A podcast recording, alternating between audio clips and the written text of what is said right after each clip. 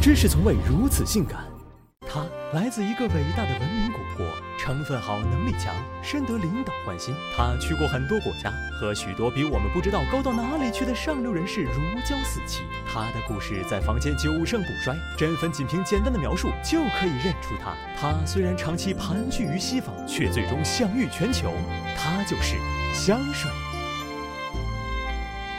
香水在人类文明之初是用来祭天拜祖的，连皇族大臣都不得亵玩。最先将香水私有化的是古埃及人，虽说那时技术落后，香水只能做成膏状，但不影响当地人对它的追捧，以至于视香如命的他们，但凡没抹香水就去公共场所都算违法。传闻埃及艳后就是香水的死忠粉，洗澡要用 N 种气味的香水不说，就连他宝船上的船帆都用香水加持过。没准儿连他搞定凯撒、安东尼的那档子事儿，香水也做了一点微小的贡献。说起来，香水从固态到液态的华丽变身，还得感谢十世纪的阿拉伯科学家。蒸馏器的发明大大改进了蒸馏法，提取精油变得事半功倍。而到了十四世纪，匈牙利人首次用香精与酒精兑出了现代意义上的香水。尽管浓香刺鼻、成本高昂，却以燎原之势火遍欧洲宫廷。要知道，那时上流社会不兴洗澡，可时间一久，老爷小姐们哪儿架得住那味儿？赶上了这波风口，香水想不火都难。邋遢大王路易十四就被香水疯狂打 call，管你洗脸、擦手、清洗衣物，还是打扫庭院，香水先洒为敬。拿破仑境界更高，光驰骋沙场那几年就干掉了十二公斤香水。感情有些仗还没开打，敌人就闻香而逃了。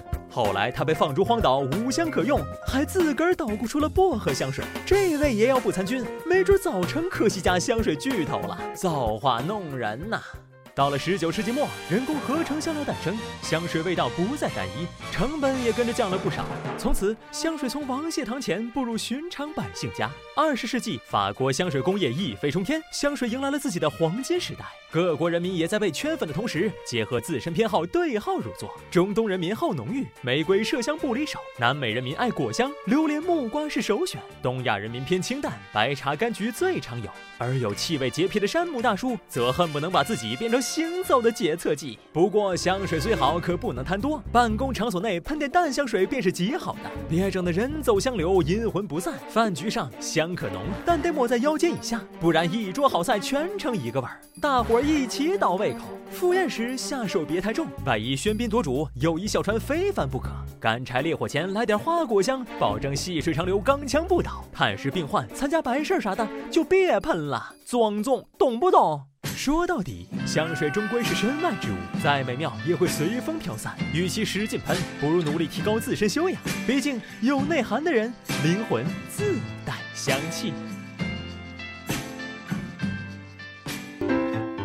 干了这杯，装逼生水，走路带风，原地起飞，嗅着精心，闻着落泪，相爱美，男相犯罪，体有异香，邪魅狷狂。